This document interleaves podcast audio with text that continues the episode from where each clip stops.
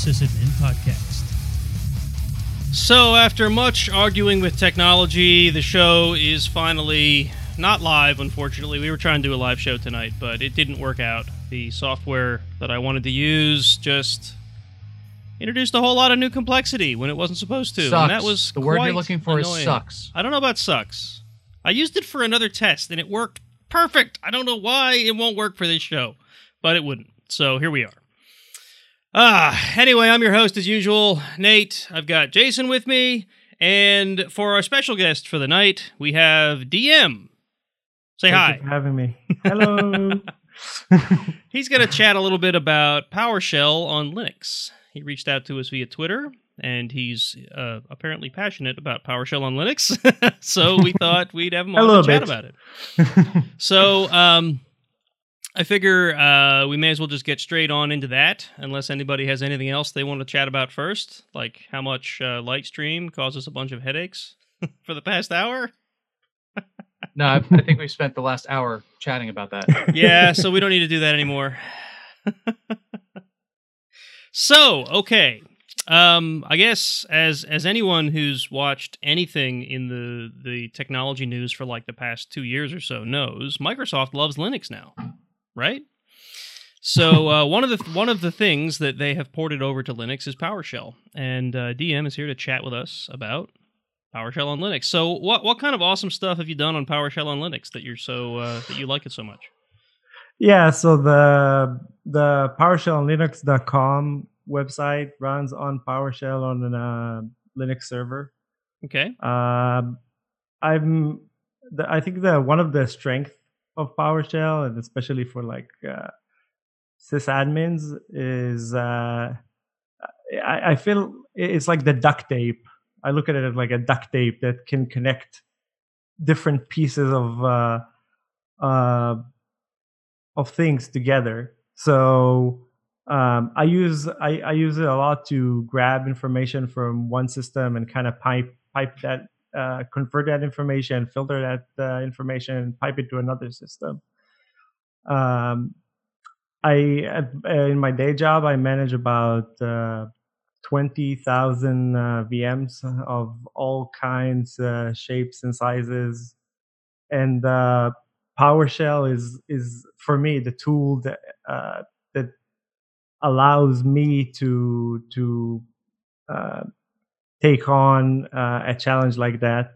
It's uh, it's it's really good. It, it it was good for Windows systems for uh, I think many years, but uh, with uh, the open source project that Microsoft did uh, by open sourcing PowerShell, it it opened the the this powerful tool to be available for um, you know Mac.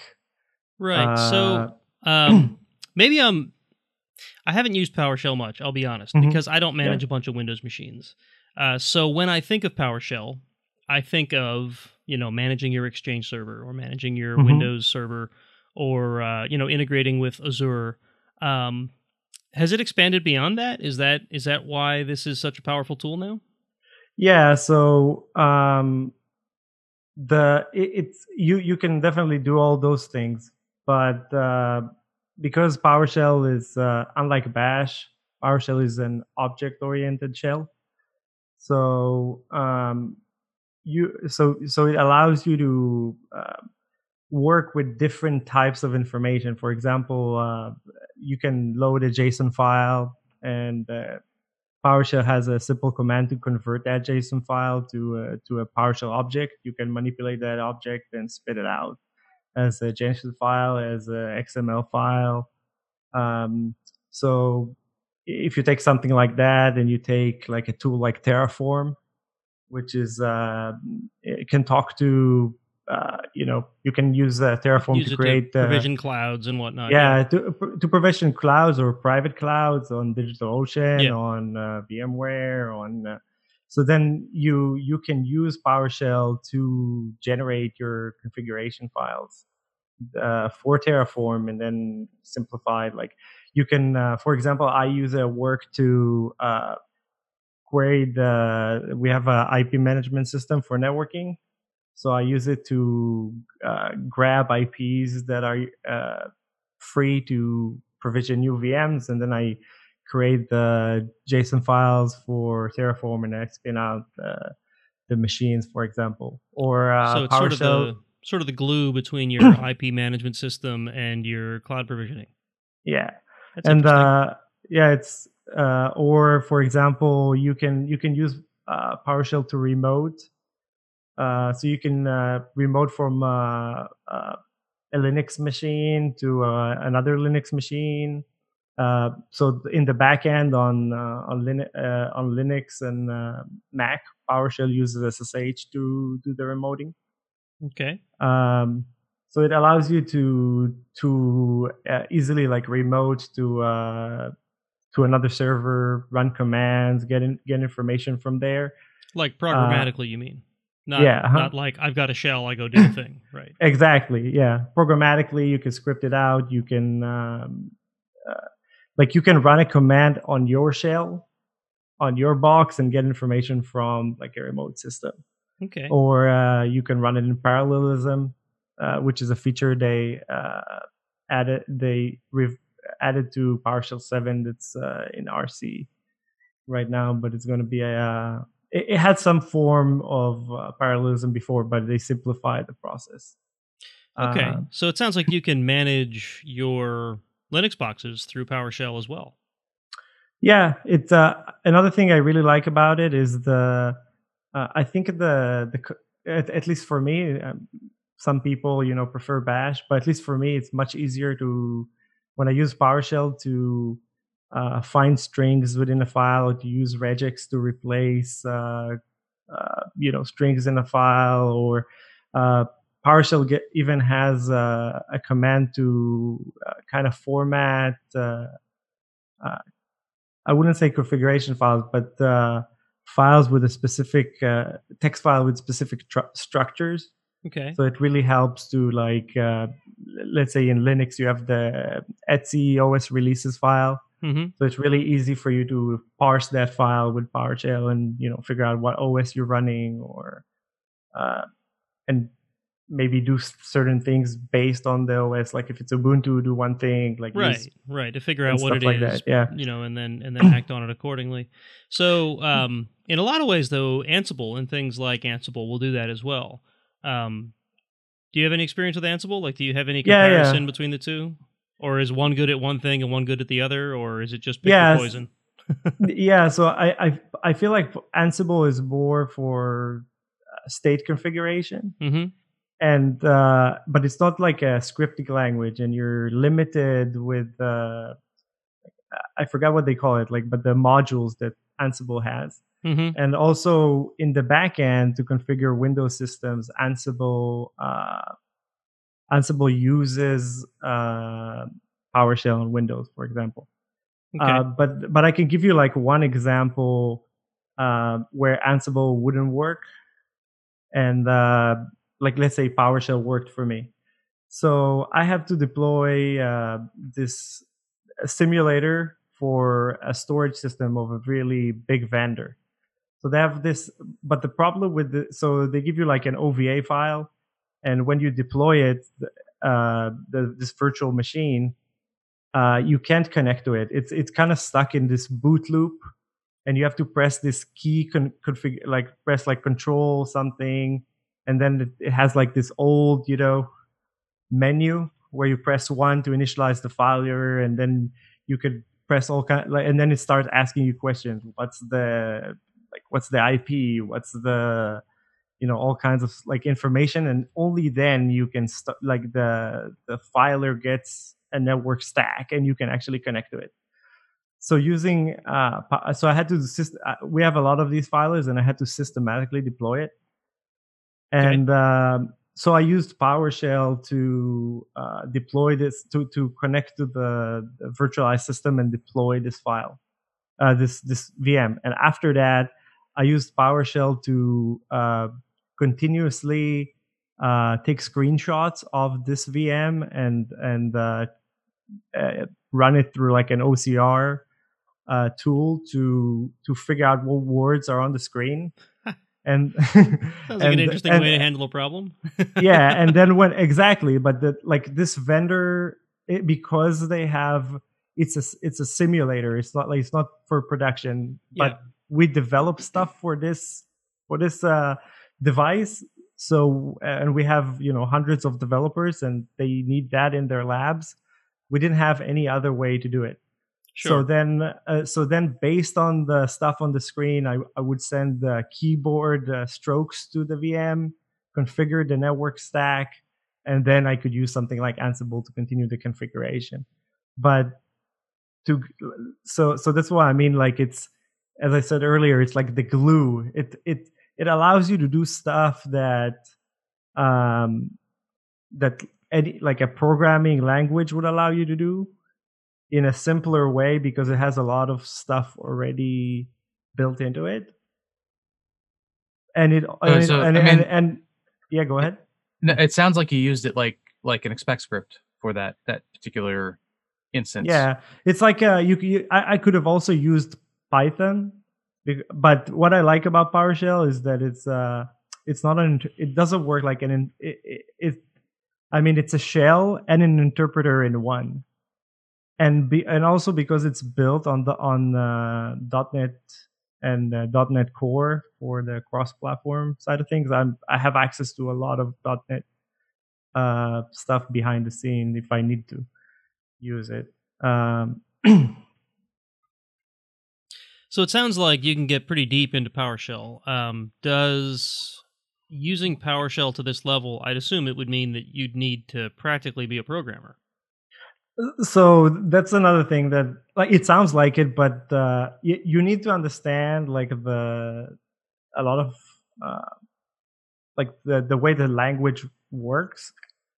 But I, but as my background is uh, is sysadmin, I wasn't a programmer.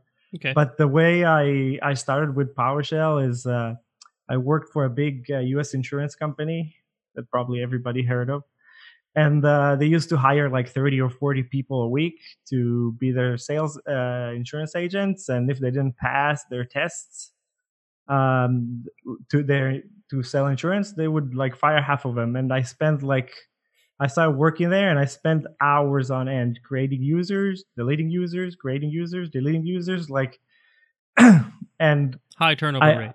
yeah, and and so so then I started looking at like what's the best way to to to do it. So then I looked at VBScript and VBScript was like you needed to really be a programmer to Yeah. be able to do stuff with it.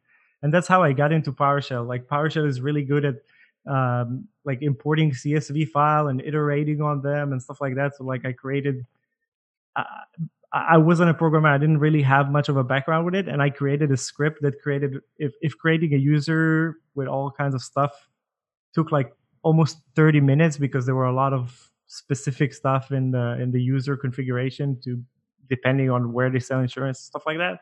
In powershell it allowed me to do it very very quickly without a much much experience like and a lot of it was like uh, i take a command that creates a user and i could just type it in you know in the shell like so you can you can what i what i what i like about powershell is that it it's it has it's simple for certain things and then it's like the the, learning curve like how much you can do with it is insane so like you you start by running you know it's the same thing it's running like a command that gives you like ls or something like that and Sure. then you you the, you you grow into it or like so you do you find a command that does one thing and then you can connect it with another command that does another thing and then like slowly but surely you have this very powerful thing that can save you a lot of time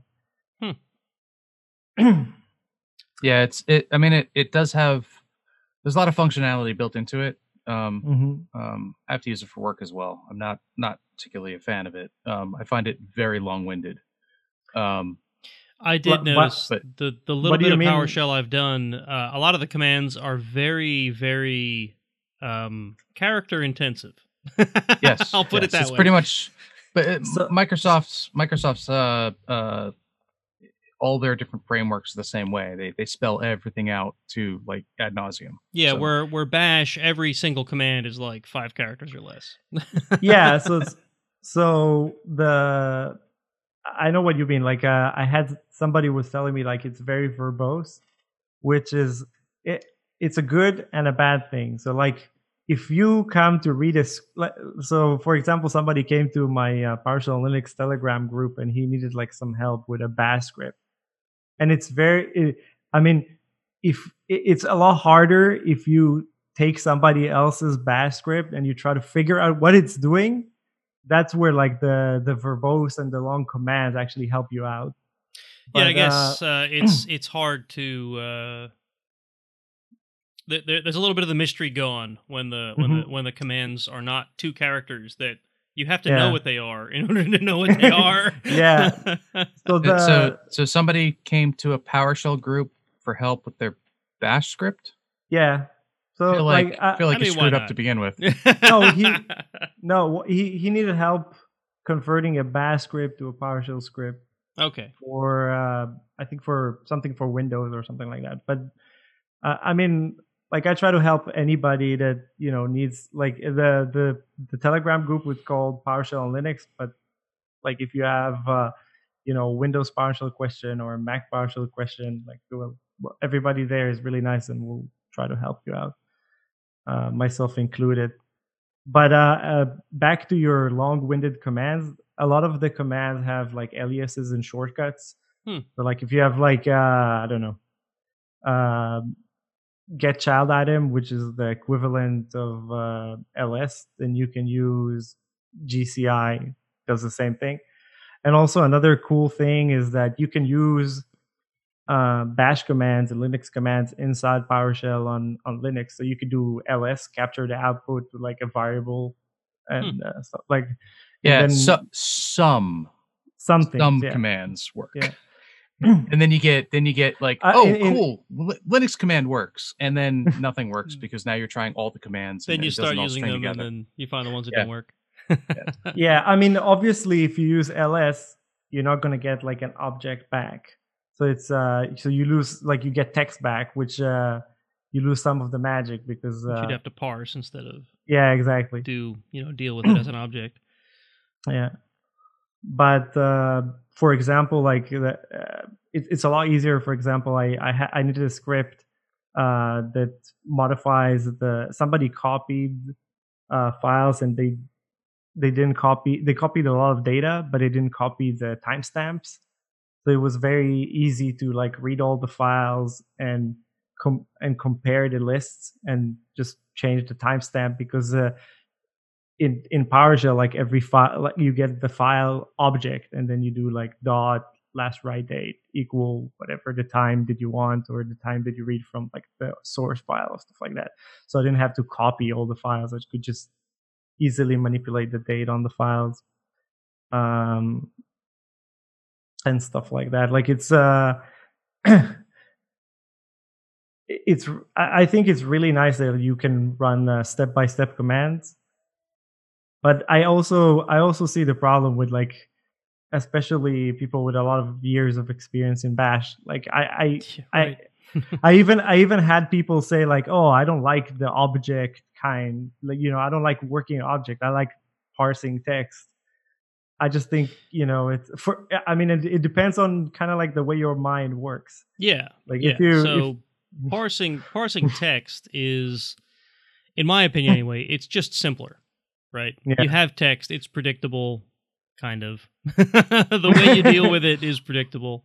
Yeah. Um, I have. I mean, I I don't do a lot of programming. I don't do a lot of object oriented anything. Um, mm-hmm. So uh, the few times that I've had to deal with things that were formu- were formed like an object, I found it to be difficult. However, yeah. I will fully admit that that is my own shortcoming. It's not because it's the wrong way to do it. It's just a new way for me, and I haven't had to deal with it. Um, so yeah, I mean, I, I can I can see both sides of the argument. Uh, an object I would expect to be a little more predictable, um, or a little more structured. That's the whole point, right?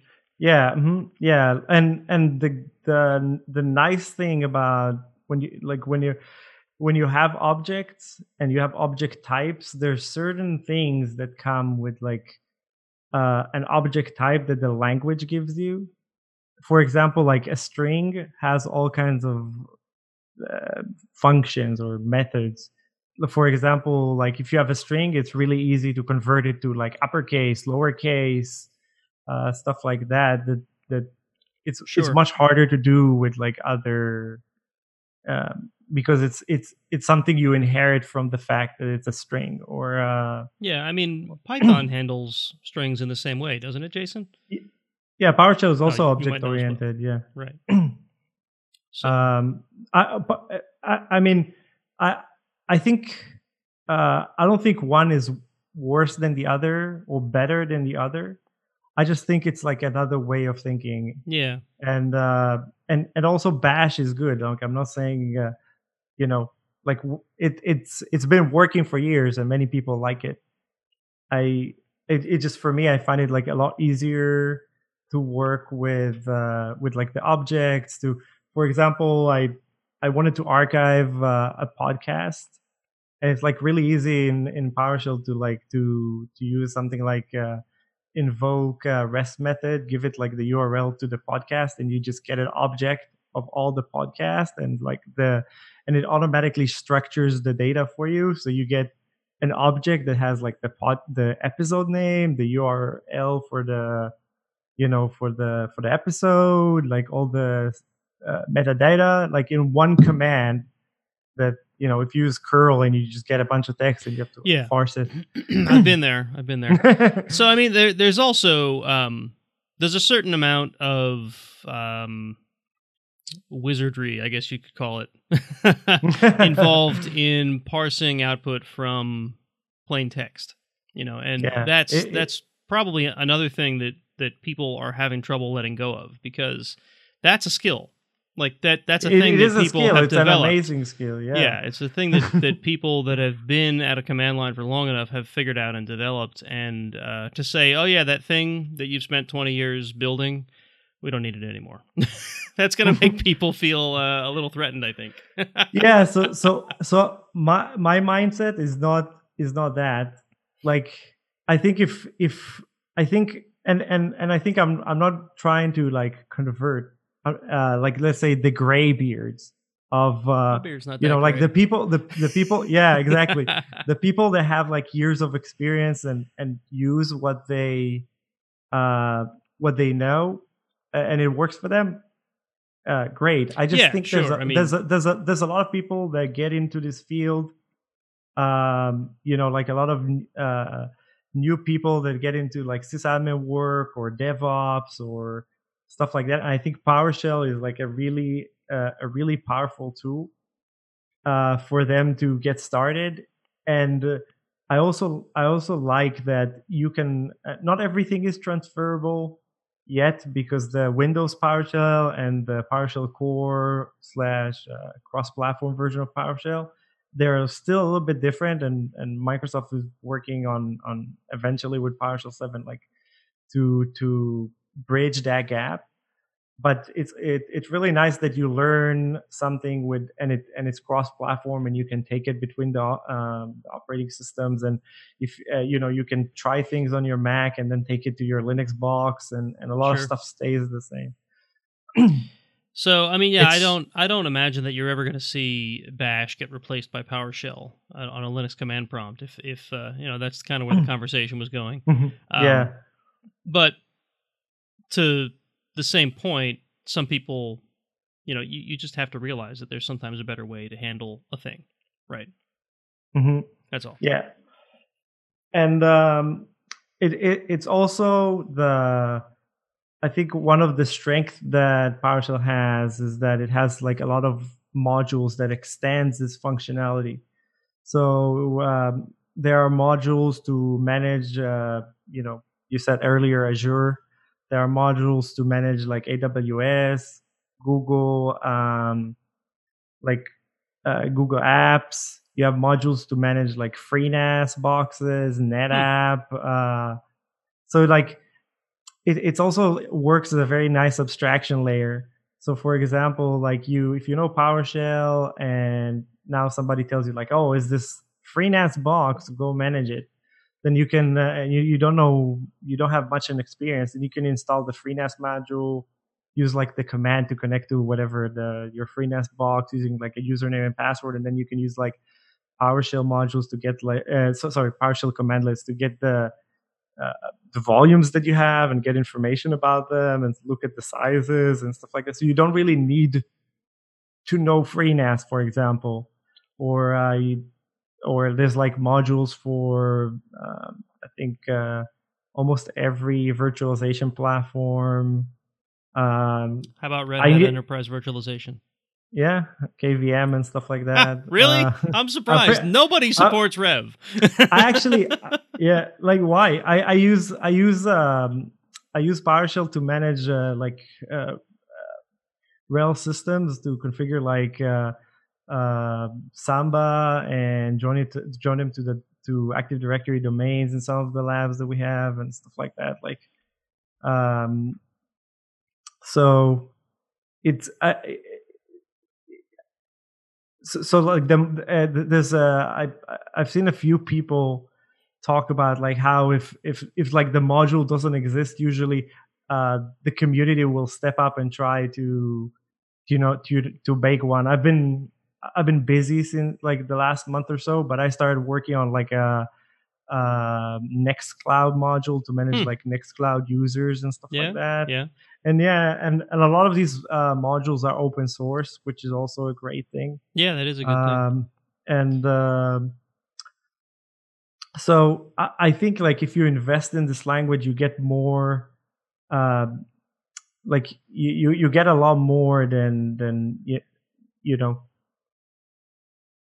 um than than just the language Sure. because the the you, you get all the extensibility that comes uh, that, that that comes with it and uh, for i could give you like another example that i used it is there's uh you you guys know uh the selenium uh test suite you know what it is Yeah. yeah Yeah. so um so um this one guy um his name is adam driscoll uh he created this uh selenium powershell module and um it, I, I needed to do some uh, to get from one of the vendors we work with like the, we have over like a hundred and something accounts with them and this they don't have an api unfortunately.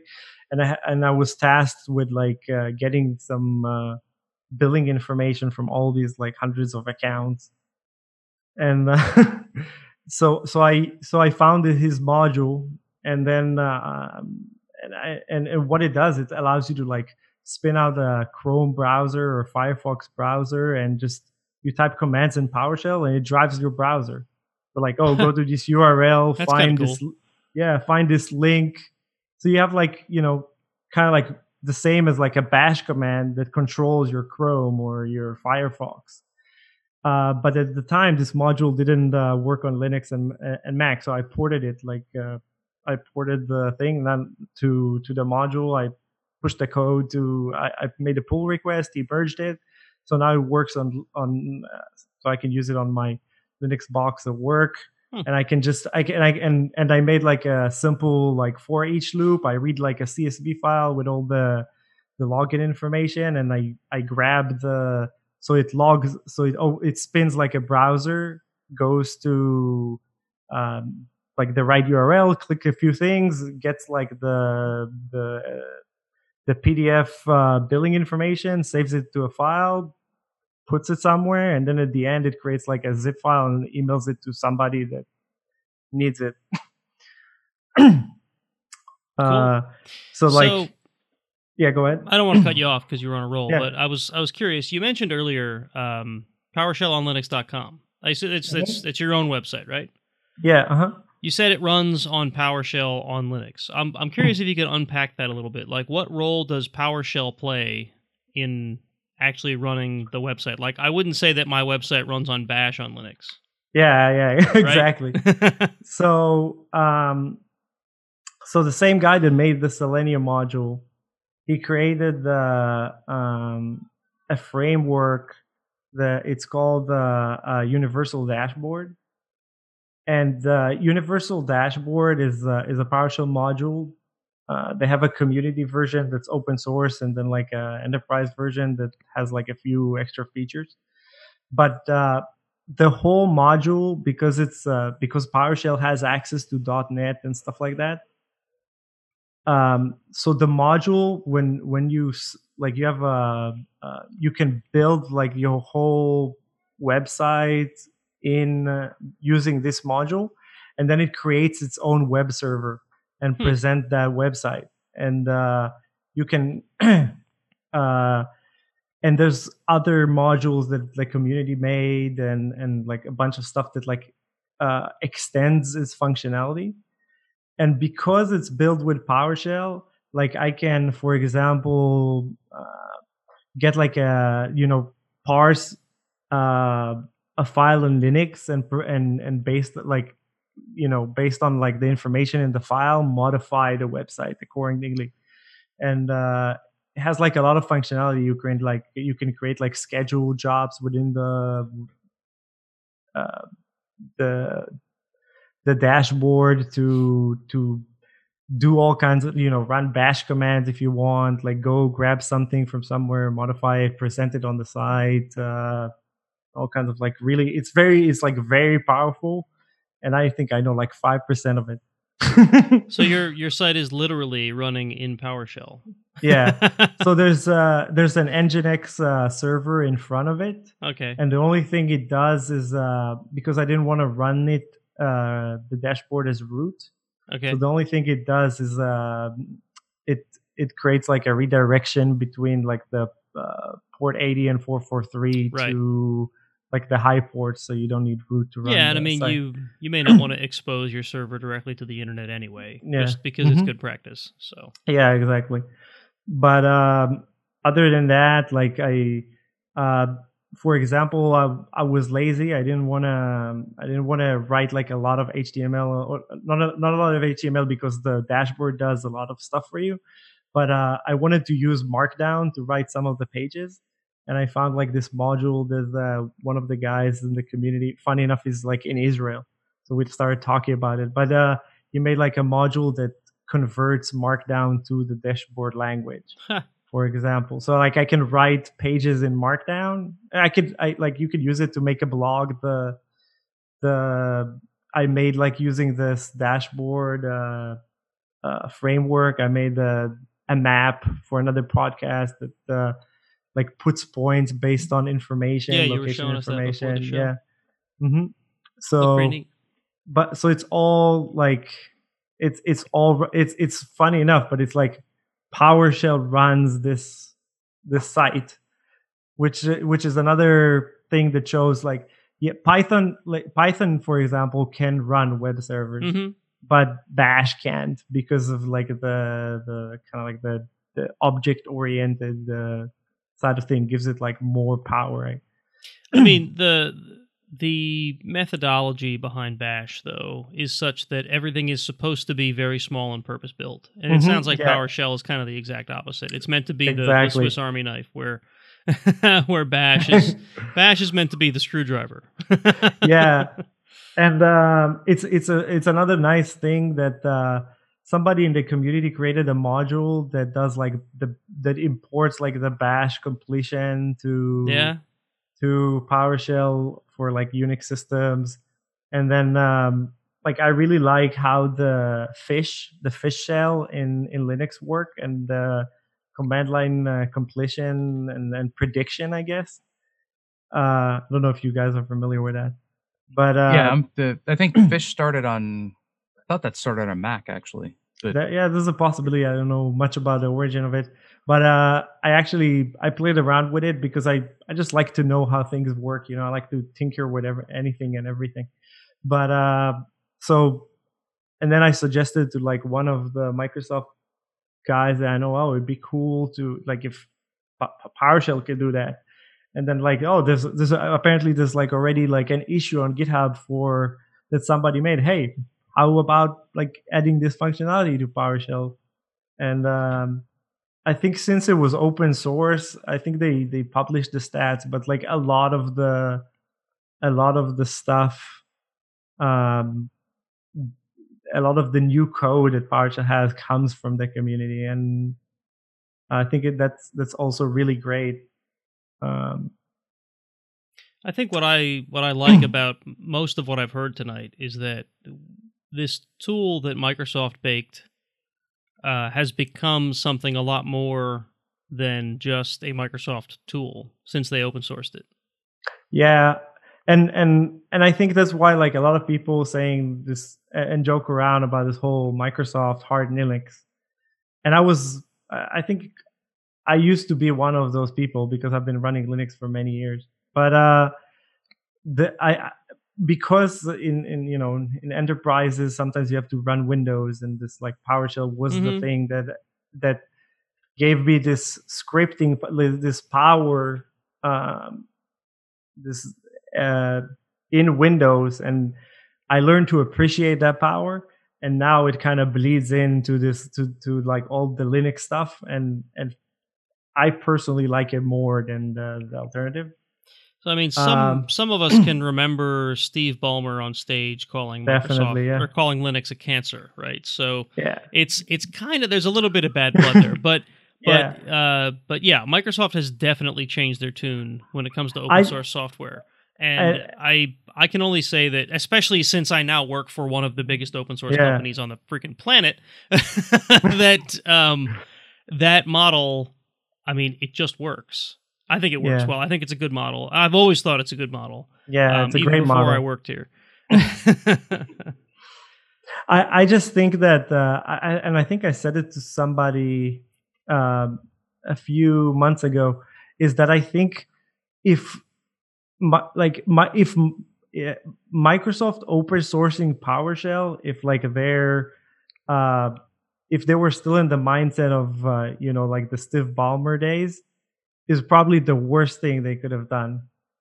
Oh right, because because it allows you like for example, I can um, in my Linux box I can. Uh, I, I, I can connect from my Linux box. I can create uh, connect to like an Active Directory server import the Active Directory modules into my PowerShell uh, session in my Linux box and create users in Active Directory. That's like, it's insane. I, I don't have to use Windows and I can create users in Active Directory right. remotely. Yeah. That's like, that, that's exact. And, and I mean, because it's open source, it's never they, they never can close the source it's it, oh, they, yeah, they it's never can now. take it back like if if they try to take it back people would just fork it because it's that good i mean microsoft used to be one of those companies that had the draw you in sort of model that yeah once you were on windows it was it was just just a little more work to run your exchange server and just a little more work to run your active directory server and just a little more work to run your you know Microsoft SQL Server, and then before you know it, your entire shop is Microsoft mm-hmm. because they had a solution for all of the major needs that a that a, a business had, and that's changed a lot. I mean, um, they they don't they don't have the lock in mentality anymore, and I'm happy about that. I just wonder how long it'll be before they uh, open source Windows. Uh, I I personally think it's uh it's it's we're not I don't, I don't think we're long for the day because like it's I feel like a lot of times the OS these days especially the OS is like an implementation detail. Yeah. Like uh, yeah. You care you care about you know you don't care about Android and iOS as much because they kind of blend into each other and they're kind of the same. And as long as you got the apps that you use, Jason you, disagrees. You're good, to, you, are good to go. Or you know, like the uh, I prefer the open source module. You, you know, like I, I, I prefer to use an, an operating system that's that's open and I can tweak it and I can change it mm-hmm. and uh, um and and that gives me like I get to enjoy with with with this with them open sourcing PowerShell. I get to enjoy both worlds. I mean, I get you... to enjoy my Linux box and still manage my Windows stuff and my Linux stuff and like I wasn't a developer and I can build like programs and websites and like sometimes now if I need a tool like for example uh, one of my friends the other day he he has like a big uh, photo library that he wants to update to upload to like Google uh, Photos. Don't ask me why I'm I, am i am kind of against that, but whatever. and then uh, like there's no tool for linux to do it so i so i kind of threw like a powershell script together that connects you to your uh, that connects him to his account and start uploading files there like i should probably at some point clean up the co- because it's very like thrown together but i should probably clean mean, up the code and like publish it Yeah, somewhere. that is that is a thing other people might be interested in. Yeah. I, I could easily imagine that as a thing that other people would want to do, especially if you're all into the Google into Google ecosystem. the ecosystem yeah. yeah. um so i have like some stuff i i open sourced on my github and i'm trying to like it it's really funny because i i think until like um a year ago i always felt like an open source consumer like i i would like tweak stuff a little bit here and there but not in like a meaningful Mhm. way and now i feel like i really pushing code and like i'm uh you know i'm, I'm getting into uh open sourcing stuff creating my own projects just because i learned how to use this one thing uh, That is cool. I mean, it's it's Yeah. actually really interesting that a Microsoft product has gotten you into the open source community. More yeah it's, 10, it's, uh, 10 15 years ago, it would have been unheard like, of like, what? What are you talking about?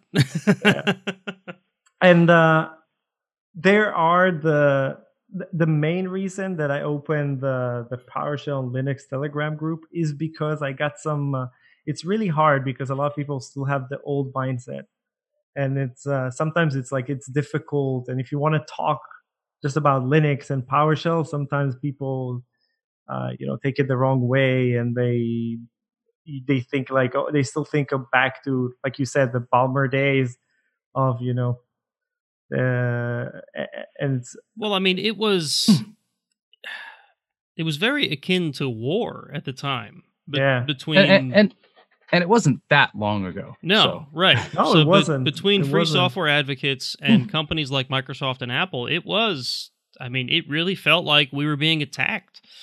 So it, Mhm. that's that's a thing that's not easy to shed. Um, and you know, even I I I still have a I don't want to call it a hatred anymore, but a dislike for Windows. But even right now, at this moment, I recently bought a new laptop. Of course, it came with Windows 10. I haven't Mhm. gotten my my Fedora install quite right just yet on it, and I'm right now doing this podcast on a Windows machine, which is something I don't think I've done for the entire uh, life of this podcast. I've always done it on Linux. Yeah Um, so, but So you you're using a Windows machine? I'm gonna have am. to tender my resignation. I think I think that maybe that's why we had the issues before. It actually wasn't your mic; it was that my Windows machine knew I of your feel better. hatred and it yeah, looped yeah, it back around on you. Yeah. So It- Well- it- and i definitely like as an operating system like i've been uh, I, I've been running linux on my box on you know my home computer for a very long time but i i still have windows in like vms and in like Yeah. my home lab to play I mean, around I- see what's there to I do, Um, I do. I mean, obviously, I, edit stuff like this podcast on Mm-hmm. on my machine, and I do some video editing, and I use Adobe's uh, software for that. yeah And for that, you're not running run, you're not running on Linux. It's either Yeah. a MacBook or it's Windows. And part of why I bought this new machine was because I wanted a machine I could edit 4K video on. So I'm going to be spending some time in Windows, which is why I didn't eradicate it when I first got it. Um, but there's also gaming and there's other things that Yeah. um, it's it's getting just better it's definitely getting better yeah it is, and it's Um, it's those things are all getting better on Linux as well, uh, yeah especially with the advent of uh, Steam for Linux and whatnot. Um, Yeah, and there's a lot of. Uh, it, I mean, corporate corporations are there to make money, and it, it's actually nice now that uh, I, I definitely don't think that Microsoft is not like open sourcing stuff to not make money. right. Obviously, they have some. They, they're doing this because it gets them something, but it doesn't necessarily has to be a bad thing. That like it also gets us, the community, something and uh, the same thing with the it's really nice to see you know open source software like blender for 3d editing being invested by like big uh, uh, hollywood uh, studios that Mhm. are also there to make money Yep. or video game companies or stuff like that like it, it doesn't have just because a company wants to make money it doesn't necessarily mean that like you can't benefit from their open source uh, Yeah. Yeah. like work I mean, I like money. I think most people like money, I right? mean, yeah, so I, yeah. I I can't blame them for wanting to make money, right? Yeah. and I mean, and and, and sometimes like a, a lot of times like open source and like people expect open source to be free, which I think it's like the worst. Unfortunately, it's like the worst thing for open source. It's the same thing with like podcasts. Like I think every podcast that I listen to, like I I throw like a few dollars to them because I enjoy their content. Their content, I like. I Mhm. want to give back. Uh, same thing with like open source projects. There's like a bunch of open source projects that I support. Like because just because it's it's three people spend like people spend time on it. Like they, it's you know their passion and and because if they make money, their software is better, so I can enjoy it for free. Yeah. So and, like I try to and we we do appreciate that you Yeah. are you are one of the Iron Sysadmin podcast's patrons. uh, proud to be Now, like now if we could only get comments, yeah, well, I mean, I'll take money over comments. reviews. Yeah, yeah, reviews. Well, I don't know. More the more reviews, the more people, the more people, the more. yeah, no, I get potential, that. I uh, get that. The more money, the better we can make things. You know. Yeah, you can So always pay like bring in uh, people. Yeah, you can always pay like there's there's people in you know all kinds of places do like fake reviews. Yeah, that's what we'll do. That's what we'll do. yeah, No, that's what I heard. There's like people that pay like uh, uh, and it's like really cheap to to, to get their like podcast to the top of the list on uh, you know Yeah. iTunes and all kinds of Yeah, my uh my my video endeavor is is I've talked about it once or twice on the show before. I do a YouTube channel where I have like Jeep videos. I modify Mhm. Jeeps and whatever.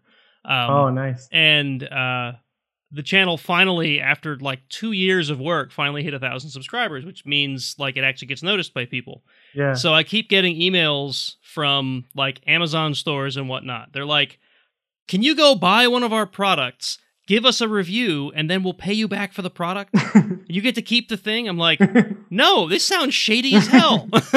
I'm not doing that. What happened if I give you like a one star review because your yeah. product is i'm like why don't you send me the product? No no you have to buy it. They're like yeah i have to buy it because then it How about- registers on amazon as someone who actually bought the product that's going to review it. That's why you're doing it that way. It's like scammy, yeah. yeah like this is this is a scam because of course you're going to give it a decent review because they're paying you back for it right you're going to feel obligated exactly.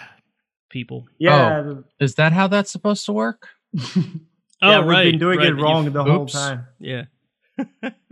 so we've gone on about this for almost an hour at this point, so I think we may as well tie up the uh, the the topic. You have any uh, Mhm. any final thoughts on uh, PowerShell on Linux before we move on? Yeah, this is the Uh, part where he denounces PowerShell and goes back to Bash. Ah!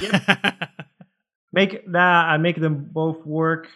Uh, I think I have a post on Twitter that says like PowerShell plus Bash plus something else plus Python uh, equals like happiness or something like that. yeah. Because there's like you could use Bash from within PowerShell. Somebody created like a module that you can use Python within PowerShell and get like objects in PowerShell. I mean, why not? Hey, it's like it's all big kumbaya here in Linux land. And, and Yeah, I mean the the the one of the founding concepts of, of Linux is that there's a tool for lots of there's diff, there's lots of ways to do uh, different Yeah. things. Like lots of ways to do the same thing is the thing I'm trying to say. yeah. Mhm. and uh, whatever works for you is what works right so if, if i like bash and you like powershell and we're both doing our thing and we're both doing it well it doesn't matter Yeah. and maybe I like completely I agree. can ta- It- and maybe I can take your bash and use it in my PowerShell. There you and go. Then we can make like a a website out of it and make Power a lot Bash. of money. Yeah. Yep, yep. I, I, I completely agree. You can be wrong, I can be right, and we can both be happy. there you go Yeah. there you go it's it's not going to hurt you for me to be wrong right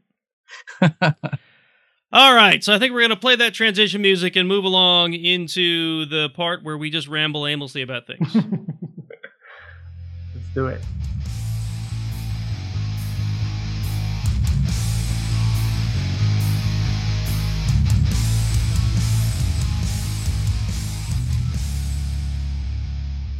I'm glad to see you appreciate our music I love your music. It's like one of the things that drew me to your podcast. i spent I'm a big metalhead. I spent quite a bit of time trying to find music that really sounded the way I wanted it to. It's good.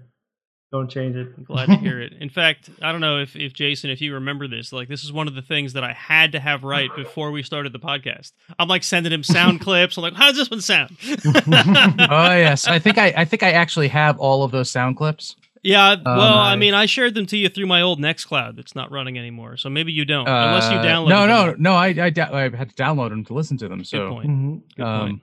um, yeah, I mean, uh, as far as I know, this this came from uh, the Defensive Security podcast, where they had the uh, crazy Yeah. music at the beginning. Right, and, and right. We were like, well, So- we have to match that. There were the uh, the the the two shows that influenced Iron Sysadmin was Paul Security Weekly, and that that's where I got kind of our format from, like the very laid back format that we try to Mhm. follow, and uh, the Defensive Security podcast because that's just a fun show and. And yeah, the, actually- the intro music catches me. I I never heard of either one of them. I'll go check them Really? out. Probably. Okay. Yeah. Well, Paul's uh, Paul's Security Weekly is actually a network of podcasts. He has I don't know how many shows at this point. They've got, you know, uh, Paul's Security Weekly is the show that started it all, and that's like a two three hour ramble fest between him and a bunch of a bunch of experts. Uh, they usually have interviews and news and whatever. Um, It's uh, it's so he's got Paul Security Weekly, Business Security Weekly, um, Enterprise Security Weekly, Application Security Weekly. Now there's a Compliance Security Weekly. There, there's so many of them. I'm actually having trouble keeping up at this point. Yeah, I I actually don't listen to it nearly as often as I used to. I used to listen to every show right after it came out, and especially now that I don't have a commute, I don't have time. I'm so behind on every podcast I listen to. It's terrible. Yeah, you, you you need to like pretend to get stuck in traffic. Just yeah, right. I just need to go uh. go for a drive to listen to podcasts.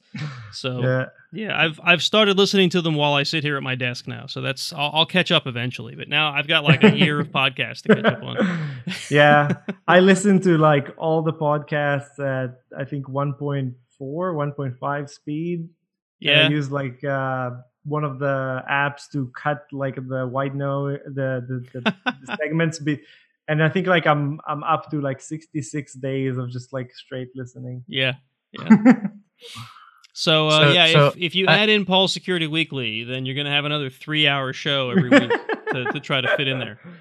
I haven't tried video at one and a half speed yet, but I started playing with one and a half speed on the audio podcasts, Mhm. and um, man, they it it it it's entertaining. It's they it's they really definitely entertaining. bastard. it's it's really difficult like especially the ones that you've been listening to a long time and then you like you talk to the people using voice like this for example and it takes like it takes you a little bit to like oh they sound slower Yeah, I'd imagine that your your brain would would compensate for it, and then when you go back to listen Yeah. to it normally, you're like, "What?" One of the one of the other podcasts I listened to, um, one of their callers or somebody wrote in or something, and they Mhm. said that uh, if you want to laugh, listen to the show at half speed instead of one and a half. yeah because everybody sounds like drunk because it's all slow. Well, the the one host on the show has a really deep voice and he's really laid back and he already talks like it sounds like he's had a drink. When you play him at half speed, he sounds flat out drunk. it's hilarious. i love it i wish i had the time to do to, Yeah, to do right. this but it's like it takes too much time Right. So anyway, um, let's see. We have any announcements? Um, I, I didn't bother to gather all the Patreon info. If you go back to our last show, it's the same patrons. and uh, we still appreciate them all just as much. Um, although uh, one patron did lower their uh, their patronage, but he's been with us since the beginning, so um, I'm still very grateful that he didn't uh, close it off completely. So that's cool. Um, Jason, you got some stuff in here about WOPR Summit? Yeah, so WOPR Summit is uh March 27th to the 29th. It is happening at the Holiday Inn Express at in Fort Washington, PA. Um so it is a uh unlike most of the conferences that I see around which are either, you know, focused on software or security or, you know, like some some cloud service. Uh WOPR Summit is more aimed on to the hardware aspect of things. Um, It's Mhm. almost it's not quite a Maker Faire, um, but it's it's aimed towards teaching you hardware. And uh, Mm. uh, they've got a a bunch of really good speakers this year um, uh, that haven't been announced yet. Um, I may have the inside track. Shh, don't Uh, tell anybody. This look, it's going to be really awesome. There's some really cool people coming, and uh, uh, the badge design this year is is absolutely amazing. Uh, the guys are doing a, a uh, just knocking it out of the park. And uh, uh, so that's coming up soon, and uh, tickets are available. So go get yours. Is uh, is WOPR a little more adults only, or is it uh, family friendly? Oh hell no, no. Um, our our, our favorite. I don't know if she's eleven or twelve now, but um, Yeah, our, our but favorite she- little. Uh, She goes to DEF CON. She doesn't count. I it's but it- I mean, it's an definitely average kid-friend- family. it's definitely kid friendly. Okay. Um, she is. We there were a lot of kids there last year, and that was Okay. at, Atl- that was in Atlantic City. So yes, Wow. kid friendly.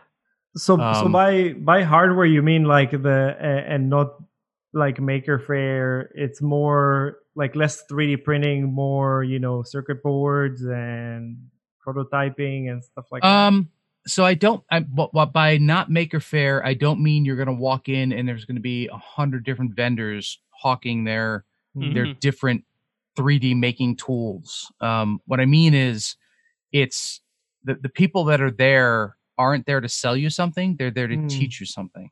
Oh, that's cool. and you'll learn uh, about electronics. You'll learn. I mean, there's definitely aspects of programming. Um, they do they, they do talks.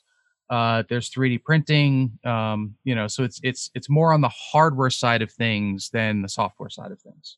Someone Nice. someone needs to get Integral down there with his uh, with his Derby from DerbyCon last year. I would love to get Integral down there. Um, I'll have to reach out to him, but I, I'm, you know, it's it's a smaller con and it's not Yeah. security focused, so I don't know how hard it is for him to get to those. Yeah, right. He's not local to anywhere near us. I'm just trying to see how far away this is. Oh, it's like an hour away. I'm gonna totally have to try to get there. This Oh, year. from us? Yeah, absolutely. Yeah, it's like an hour. I didn't get to go last year. I'm gonna have to try to make it this year. yeah, definitely make it out. Um, you know, like I said, they're they're knocking it out of the park. They've been working on this literally since last year. Are we gonna have a DEF CON 610 tour bus again, like we did last year? For WOPR, uh, Was I don't. Wasn't there like a whole contingent of uh, of DEF CON 610 that went down there?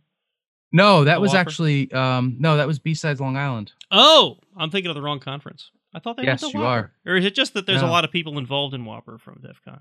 Well, There, there, um, there's there's only one regular member of six ten that's in WOPR.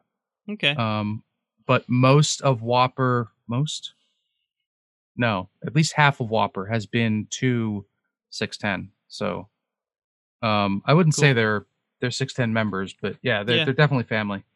So speaking of, uh, we had a DEF CON 610 meetup last night, and we had like the highest attendance ever. It was awesome. We had like 35 people packed in Two Rivers Brewing.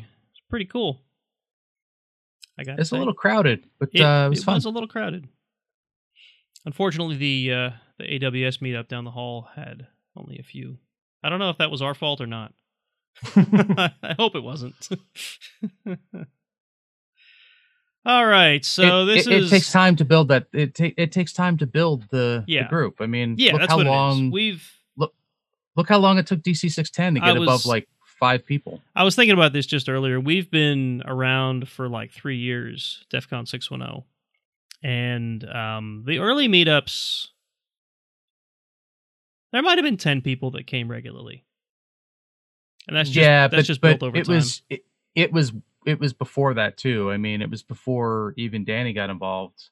Um, uh, Rando. I mean, we we had tried to to set something up and sort of get something regular, and it was on and off. And oh, you mean, you yeah, you mean the like Keith's attempt at, uh, Yeah. at Yep. NEPA InfoSec. Yeah, Yeah. yeah, that that didn't go over well, but that also wasn't regular enough. I, I think the key is that DEF CON 610 has been reliably every month for three years. We've had a meetup, Right. And that's that's what did it. yeah, that's probably the only reliable part. And we're awesome, so you know. anyway, uh, this is the part of the show where we would talk about reviews, but once again, we don't have any new ones to talk about.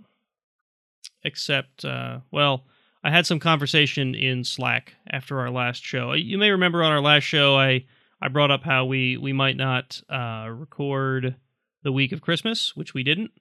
Um, and that's partially because this guy spoke up in Slack and said, like, don't worry about it. you guys have families. Enjoy your family. Yeah, Yeah. it's important.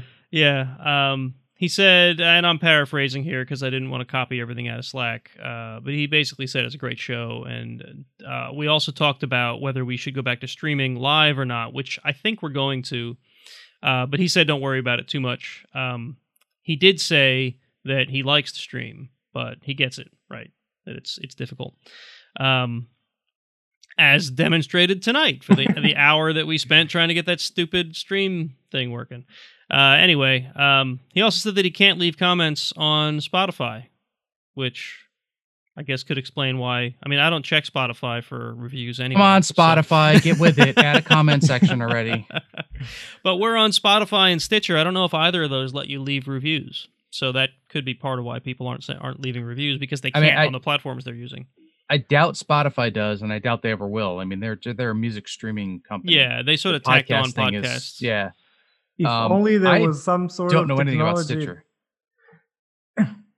If only we had some form of technology that like gets all the reviews from all the platforms and Yeah, puts it in one right. place. So um, I'll say this: if you're on a platform that doesn't let you leave reviews and you're just dying to leave a review, there's two things you can do. One, you can go to iTunes and leave a review, which maybe some people have ideological problems with Apple. I don't know. If that's the case, go to ironsysadmin.com and write a comment on uh, whatever episode you know you're listening to that you want to leave a review on. Uh, I may not get it instantaneously, but I do have to go review all the comments on that page uh, frequently because I get a lot of spam there. Um, so as long as I don't accidentally delete your comment as spam, I'll see your review there. and and and we have DM here. He can he can go and write a bunch of PowerShell, There you go. and he can add a comment section to both Spotify and Stitcher, and link together the other comment sections from all the other places, Hmm, Perfect. and we could just have a universal comment system. Perfect. That's actually a good idea. I'll think about Just it. Just aggregate all the Or comments. maybe we just need to sprinkle some uh, blockchain on that. Yeah, yes, yes, there has to be some No, blockchain. only if there's machine learning and artificial intelligence. learning and Otherwise, it doesn't work.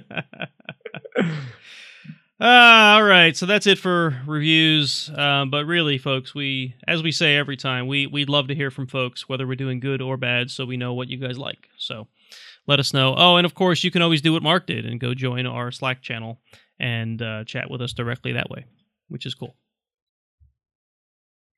So, um, anybody have anything cool going on that we want to chat about before we get into news? How much Uh, time you have? Yeah, right. There's all kinds of stuff, right? I'm I'm building a bunch of Windows machines. That's not really cool though. It doesn't sound like something you, you really enjoy that much. I'm I'm actually remember No. that remember that rack that you and your dad gave me? Yeah. I finally have it cut down to a half rack and I'm finally like recabling it and rebuilding it and I'm gonna actually move any machines that I'm still running into that rack. Didn't you start that like many many months ago? The the cutting it down, yes. But then Oh, I okay. but then I like got a new job and Speaking of many many many months. yeah, the- the right. book- Those shelves bookshelf of yours, they, they went up in like a day too, didn't they? uh, yes, yes. As far as you're concerned, it was a day. Yeah, so I mean, I got the thing cut down, but then there was all the interior, the interior rails that you actually mount all the servers to. I had to cut them down, which I didn't uh, did do right away. I got that done, and I got them mounted in there. I, I now have a single switch mounted in, in the rack. Ah, nice. so it started. I have it to the I- point where I can I- start doing stuff. I actually have a pretty cool project to share with you guys. Um, it's called Hass.io. Have you heard of it? I don't think so. Um, there's an open source project called uh, Home Assistant. It's kind of like um, a, uh, like it's an open source uh, implementation of kind of like all these uh, smart homes, smart hubs, Oh, that's cool. like Sync Thing and stuff like that. So they have um, something called uh, Hass.io. It's it's kind of like an, an appliance version that has it's like uh, you could run it on a Raspberry Pi or in a virtual machine or install it like on an Intel NUC. And uh, I've been playing. I've, I've been playing with it. I'm running it in a virtual machine, and it's it's pretty sweet. Like you, uh, it, it's kind of like you. It allows you to disconnect from all these cloud services that suck your information. Like uh, I connected it to uh, my smart light using you know the the regular LAN. Um, all kinds of like media services. I have it controlling my LG TV and stuff like that. It's uh, That's it's cool. really neat, and it's all open source. That's pretty cool. So, Wonder. It sounds like something that Ed Scotus would be using in his office. So wait, it's it's all open source. Does that mean Richard Stallman gets all of your data? Right. Uh, yes. well, I don't know. Now he's been kicked off, so maybe he's like, maybe he doesn't get all my data anymore. oh, okay. Oh, I, I figured he was using it to teach his parrot how to talk.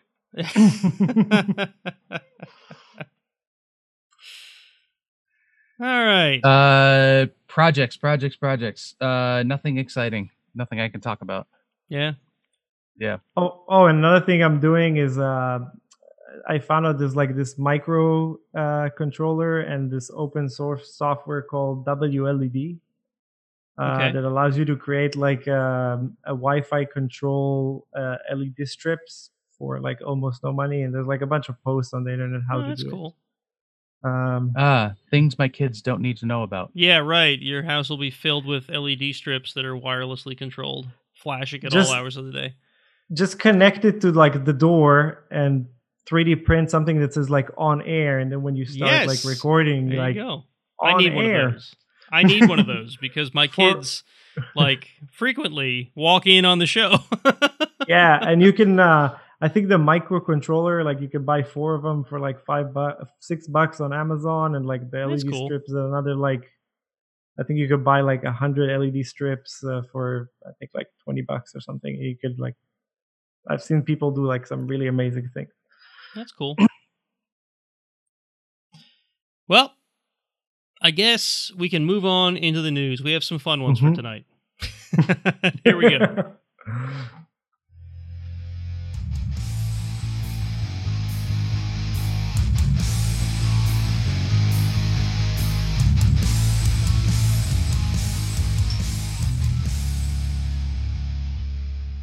So what I what I really need before we do the news is to pour my next beer.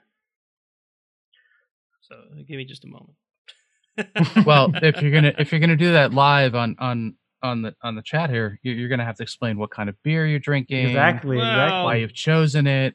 This Oh, it's one's, Blue Moon, yeah, never this, mind. This one's nothing special. It just it was left over from Christmas. uh, Leftover beer? That Yeah. doesn't sound right. Well, well, it's my, Blue uh, Moon. That would always be left over. No, my my brother in law likes likes Blue Moon, and it's it's not terrible. It's not bad beer. It's not like it's Mhm. Bud Light or something. Um, Oh yeah. it's it's that and like Sam Adams and Yuengling. They're they're like the bottom of the the scale for me. Mhm. Yeah. All right, so news. The first article I had to include this because it is both scandalous and cool all at the same time. Yes, agreed. Agreed. So, um, I'm sure you've heard of this trend. Um, young women with with pretty bodies get on the internet and they decide that they're going to show said bodies to make money. Um, this is probably what helped build the internet, right? I mean, this is where the internet. Well, I mean, for- this this this predates the internet by a lot. yes, yes. So, um, a uh, Instagram model, um, another uh, interesting trend from recent years, uh, named Kaylen Ward, and I guess she uses her full name. I mean, I guess if you're going to show off your uh, naughty bits on the internet, you can tie it to your full name without being worried about privacy. Um, she uh, so you also may have heard that there are uh, some pretty terrible wildfires in uh, in Australia at the moment. I don't know how that's going because to be honest, U.S. news isn't really covering it, which is kind of terrible if you think about it. Uh, someone showed a graphic of Australia superimposed over the United States to in order to show us the scope of these wildfires. And most of the United States would be on fire right now if they were experiencing the same wildfires, which is pretty damn terrible. now I don't know, like landmass wise, how big Australia is compared to the continental U.S. Um, if they're really that similar, or if they blew it up to really make it dramatic. But uh, anyway, it is what it is. Wildfires are bad. Um, naked women make a lot of money. This woman decided to put the two together, and it, I think, I really think it was on a whim. Uh, so she went to Twitter and she posted a a uh, very very slightly censored naked picture of herself Uh, and she said she listed a whole bunch of charities that are giving to uh, the Australian wildfire relief funds, uh, you know, that benefit firefighters and whatnot. And she said, hey, uh, anyone who donates to any of these charities and sends me proof that they've done so, I'll send you a naked picture. The woman, at the point that this article is written, has raised $700,000.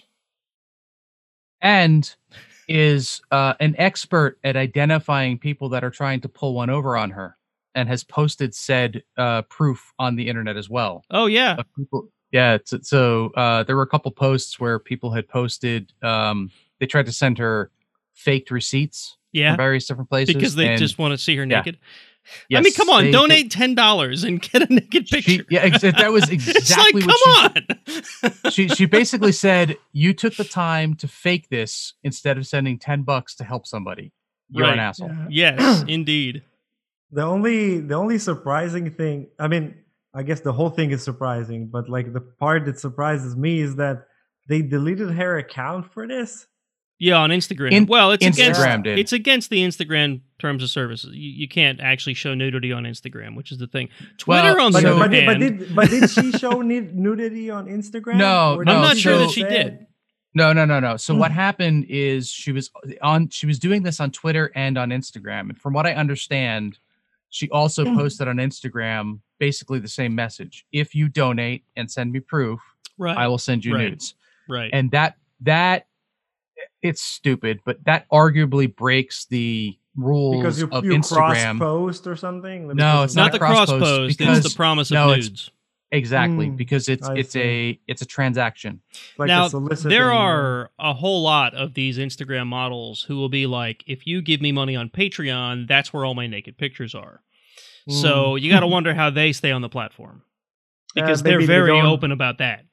oh yeah, yeah. Uh, it's it's. I think it's it's a direct transaction versus. For, well, I don't know. It's it's a good yeah, question. like, like the interesting thing here is that the, she based on this she she actually never got any money like they went and gave it to like Yeah. a third party Yeah, she didn't get paid for this. yeah so She I- you know what it is? It's it's Mark Zuckerberg is afraid of boobs. Maybe, Yeah. maybe. Well, listen, I mean, I can't blame poor Mark Zuckerberg. He's been under a lot of fire lately. Yeah. He's got to be careful.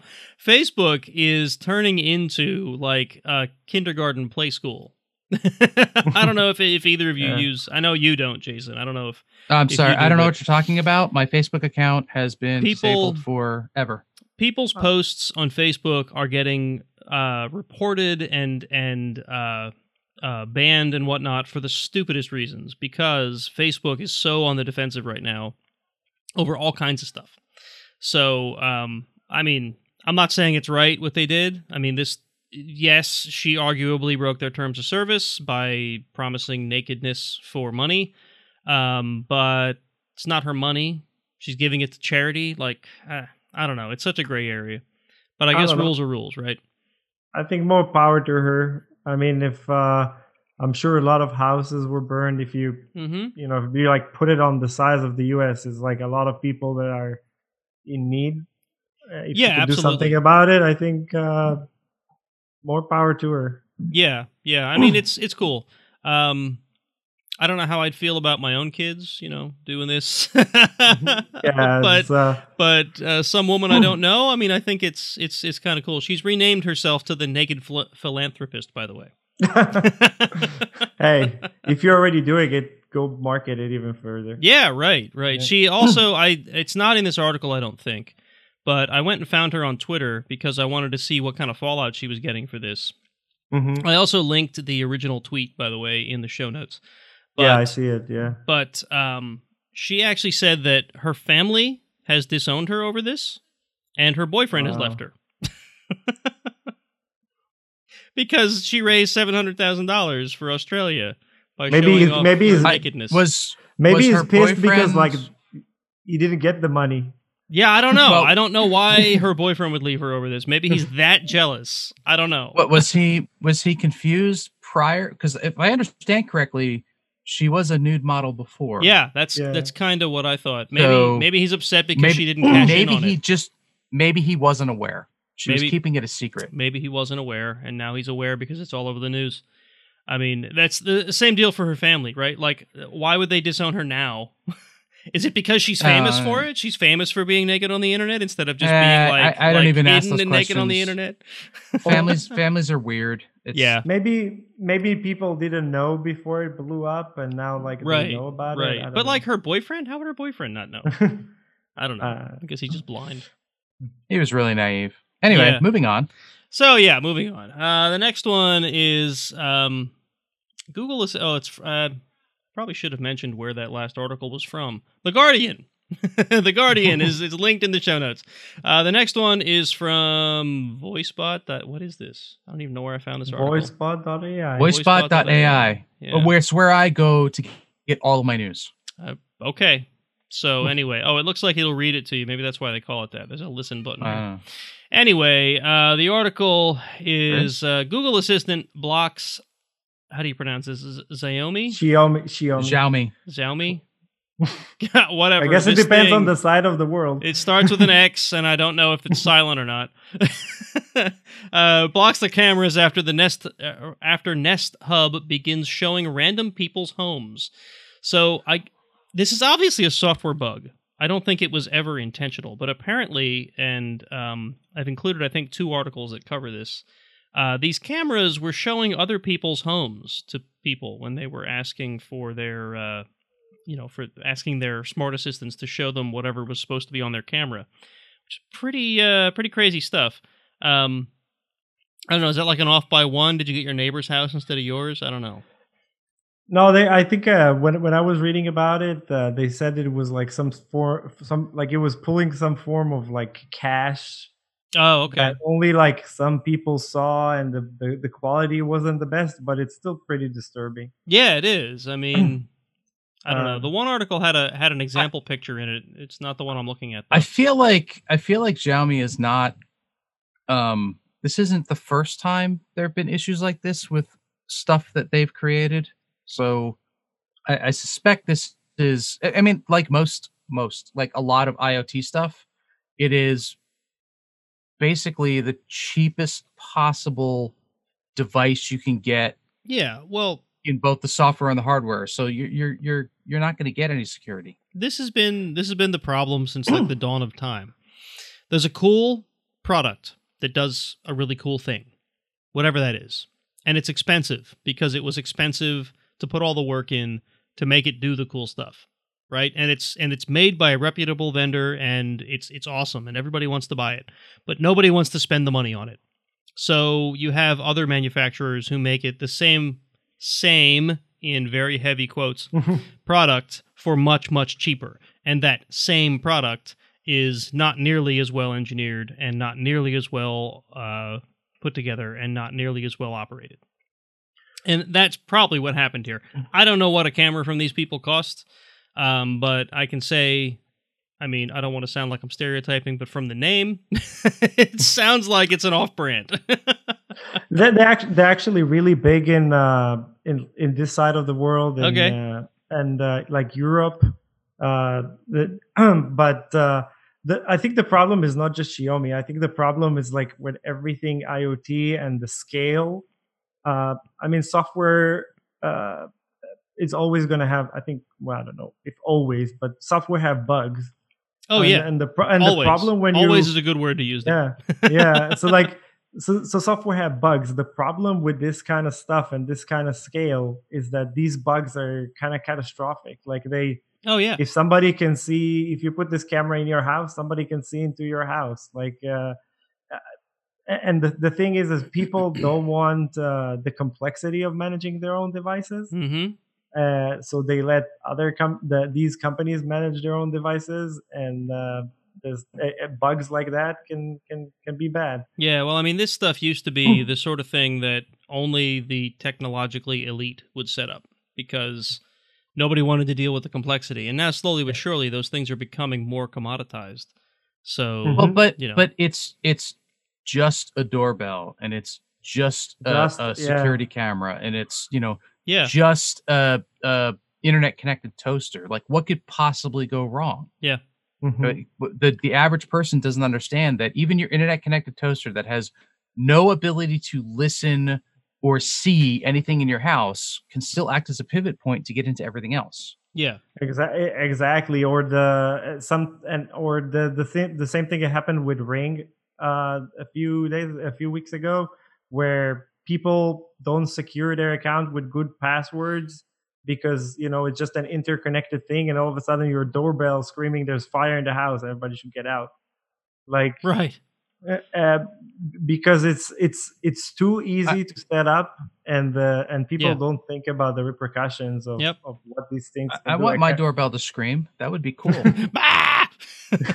Give me your give me the password to your ring doorbell I yeah, we'll make it scream for you. Send me a ring doorbell and I'll give you the yeah. password. Okay. Okay. Fu- fu- funny enough like they were ta- uh, i remember reading an article where they were they were some some police department in some parts of the state were giving Yep. the, the doorbells almost free we talked about this. Oh no, Yeah. have- yeah. yeah. So so Ring actually has agreements with a lot of different police departments where they sell the Ring doorbells at a loss to the police Yeah. departments so Yep. that the police will then give them to local people and have them install them. Yeah, and Yeah, they and they build spy it on as, them they build it as as like a neighborhood watch thing, so that the police Yeah. can see what's going on in the neighborhood. Yeah, I mean they're not And- spying like on them in their Right, and- homes, but they're spying what's outside of their house, right? No, So and, it's and like look, I mean, I- arguably I'm- public already anyway, right? right i'm like i'm it it sounds like a great thing like you know like oh uh, uh, this would help a neighborhood watch Yeah. that's great. My problem is with that is that i don't trust you. I don't care if you're a cop. I don't trust you to do the right thing. And and the fact that you're Right. able to get video of of whatever without having any context necessarily Yeah, means that you're, you're you know you're going to go after the worst that you know you can get. Like oh I, I busted this guy for stealing something but it's my neighbor picking up my packages because i asked him to right. My my biggest fear with these things is that all this information is is stored somewhere. And Mhm. what scares me is not the algorithms of today. What scares me is the algorithm of 10 years from now, 20 years from now. Right. Like the you, you know like what you can do now with a with a- with AI and a pixelated picture.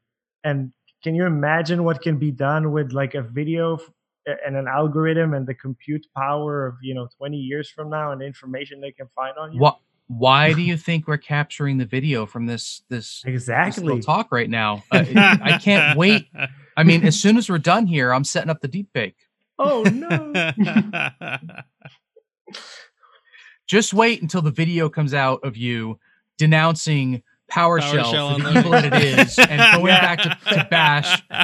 Fa- fake uh f- yeah like the the what is it the f- uh, what are they called the fake uh D- deep fakes. yeah, the deep fakes. yeah deep fakes yeah Yeah.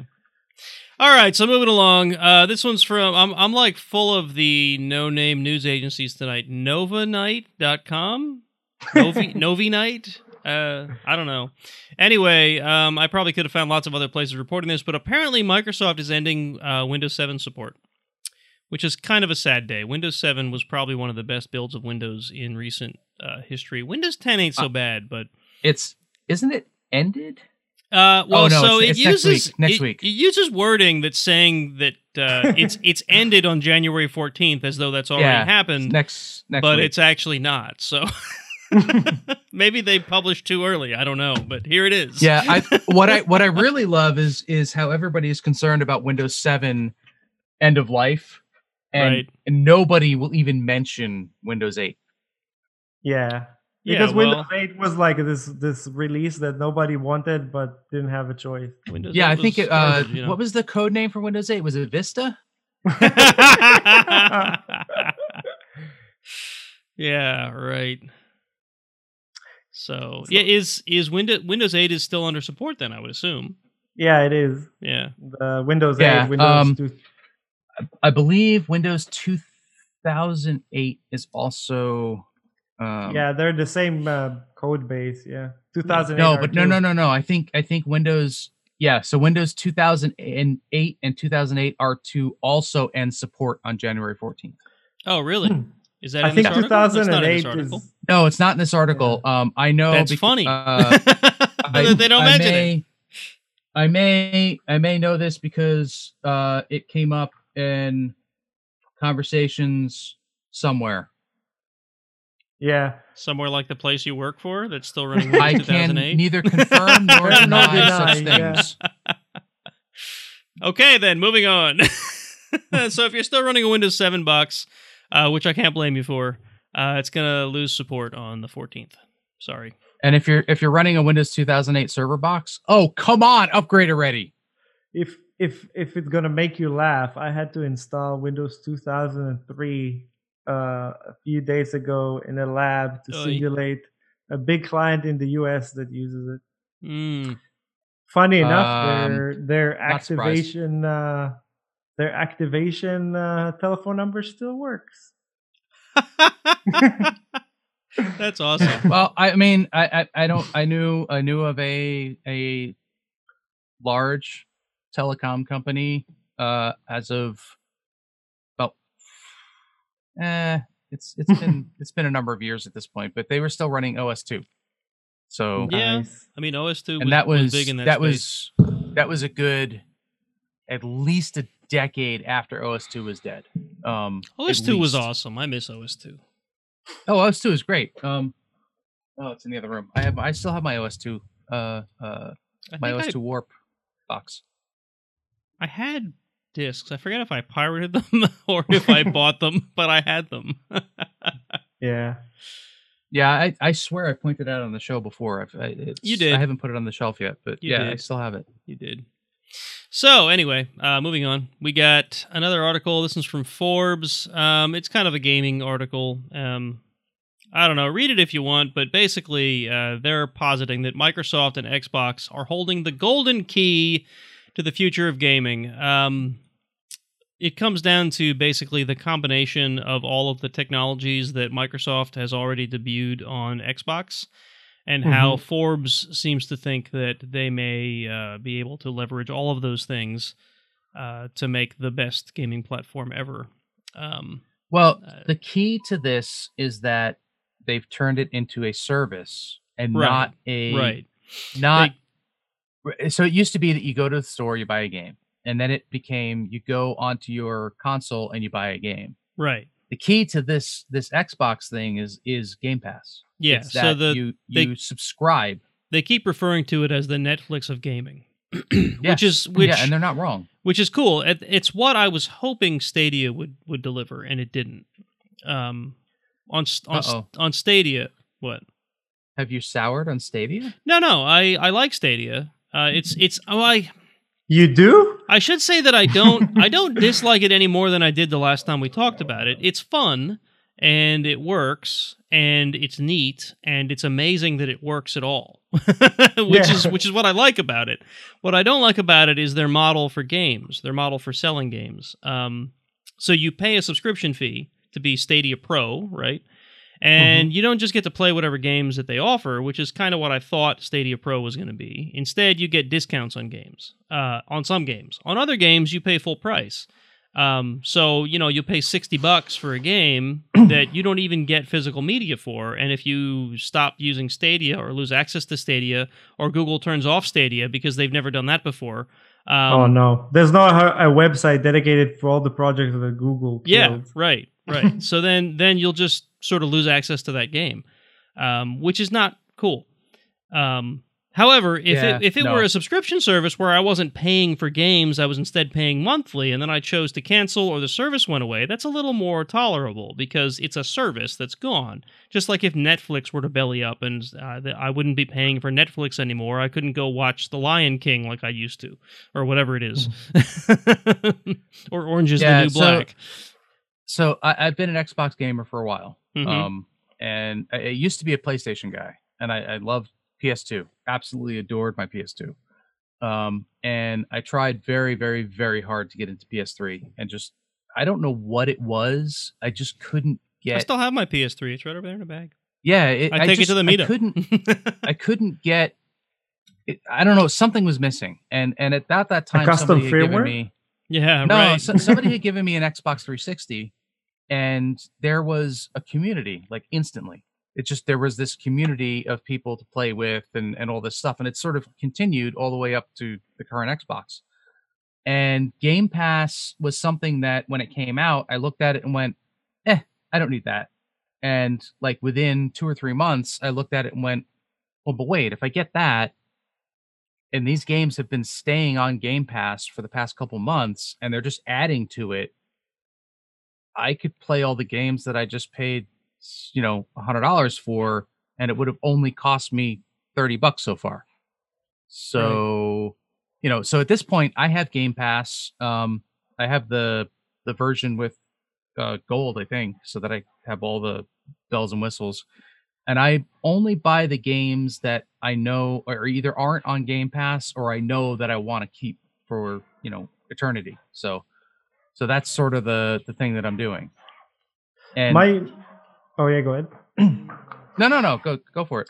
I was gonna say, like, my biggest fear with these like game streaming platforms is that especially in open source we the community revives so many games after their um, studios abandon them like we have uh, OpenRA we have uh, you know open uh, morrowind we got like so many games uh, that you, you could still you know play commodore games or nes games because you have access to physical media. And my fear with all these uh, cloud streaming and every if everything goes cloud streaming then you don't have access to the game files. And then when when a streaming company or like a gaming company doesn't want to support a game anymore they just yank it out and you don't have you lose like all access to that game yeah i mean so there's that um but we're already seeing um that problem with games that do have physical media. So if you if you look back to some of the old online RPGs where you I mean you got physical media, you purchased it at the store, you installed it, you played it, and then the company went out of business or they decided this game is old and we're not going to support it anymore and they got rid of the servers and now you have you know I paid 60 bucks for this this disc and I can't use it anymore. And then in some cases the community gets and builds those servers and starts bringing that up again mm-hmm. and then you've got the ones that get sued and cease and desist and everything else i mean this is it's going to continue going around and around and around but um I, I don't i don't disagree it took me a long time to get to the point where i was more comfortable with buying digital media and to be honest i'm lazy and that's why i, I have a lot of digital media at this point um i don't see xbox going away anytime soon um I do like playing retro games, and it comes up every once in a while. So I like the backwards compatibility of these systems. Um, but yeah, at some point in the future, some of those games I'm sure are no longer going to be playable, and there's no way for me to go back and, and get them. And and we'll see what happens. The the media doesn't have to be physical. What I mean by physical uh, is like access to the game files. Yeah, as long yeah, as yeah. you have no, no. access to the game files right. and somebody like re-implement, you know, does it like a clean room re-implementation of the engine, you can keep the game alive. Like, but uh, I, I, I, I, don't think I don't think uh, the the gaming platform will go away. Like Xbox, PlayStation, all of these are great, but I just don't think I, I'm.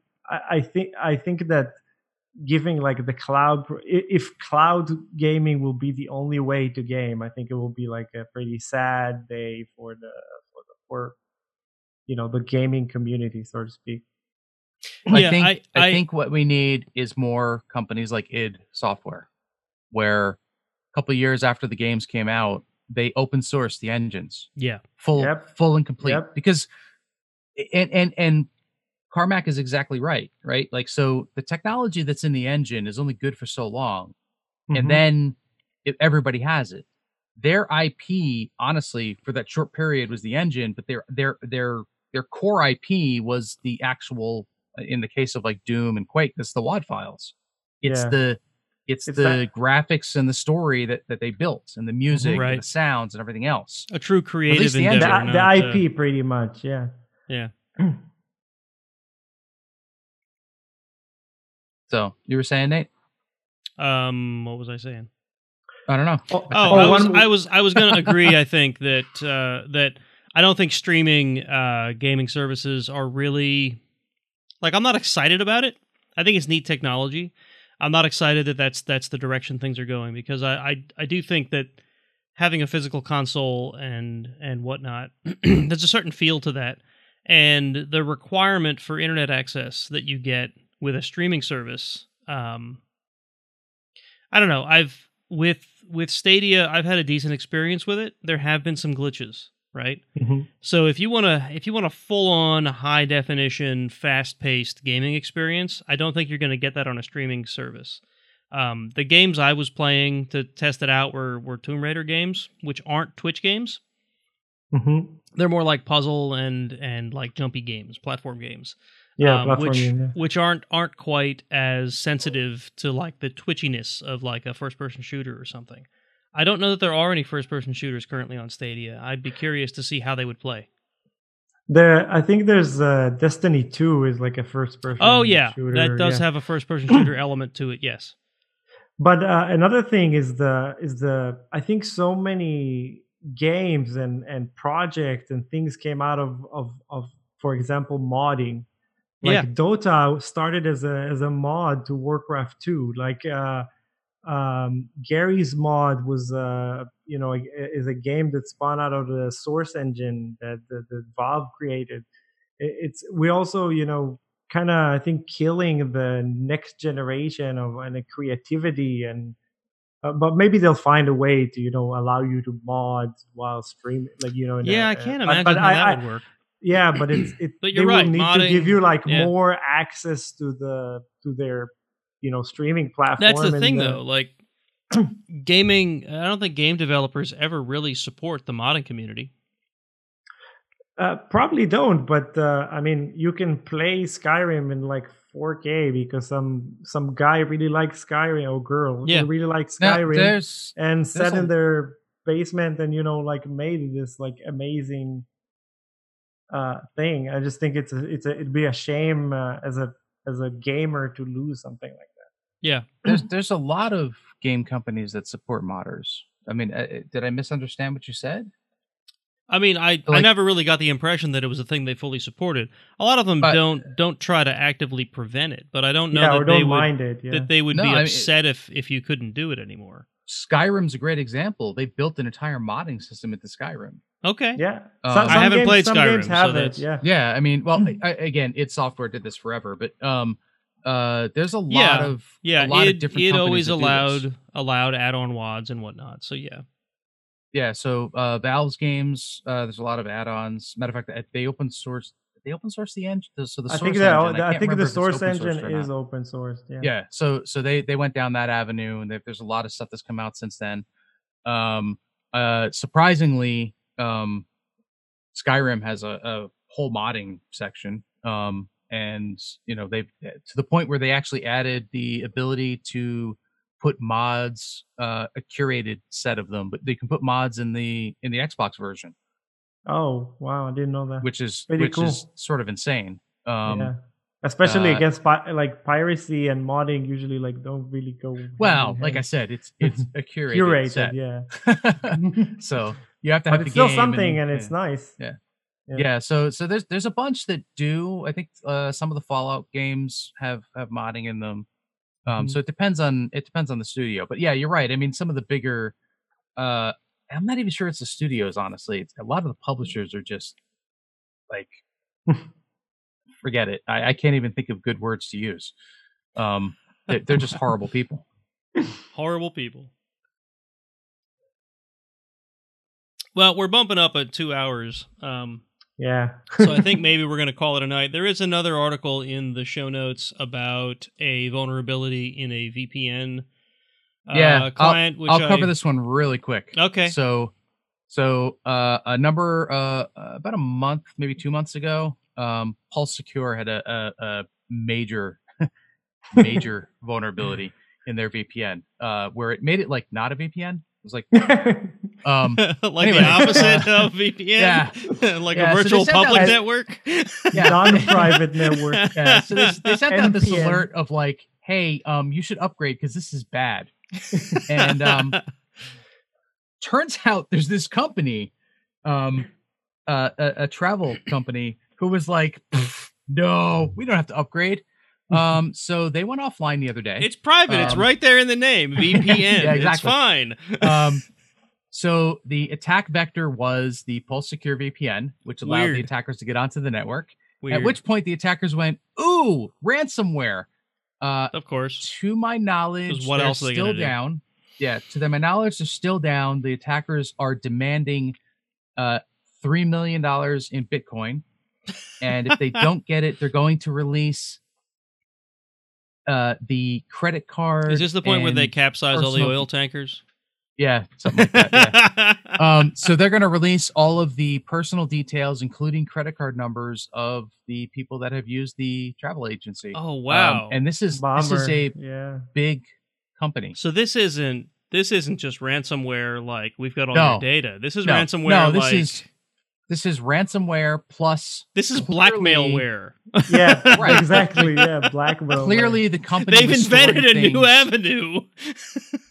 Clearly, this company was storing things in a way Clear that they should not have. yeah, there's like a text file on someone's desktop where they keep all Yeah, this stuff sounds- for easy access. If if this stuff goes public, it sounds like a company might be going out of business as GDPR comes and slaps them a little bit. Yeah. Oh. right.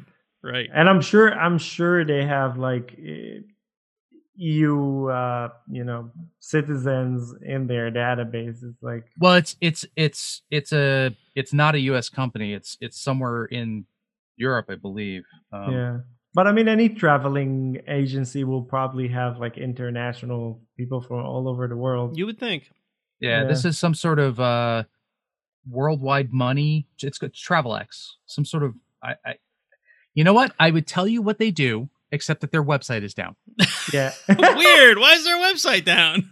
There's this huge Another- message here about how all of their stuff. They, they got a software virus, and as a oh. cautionary measure, they took everything offline.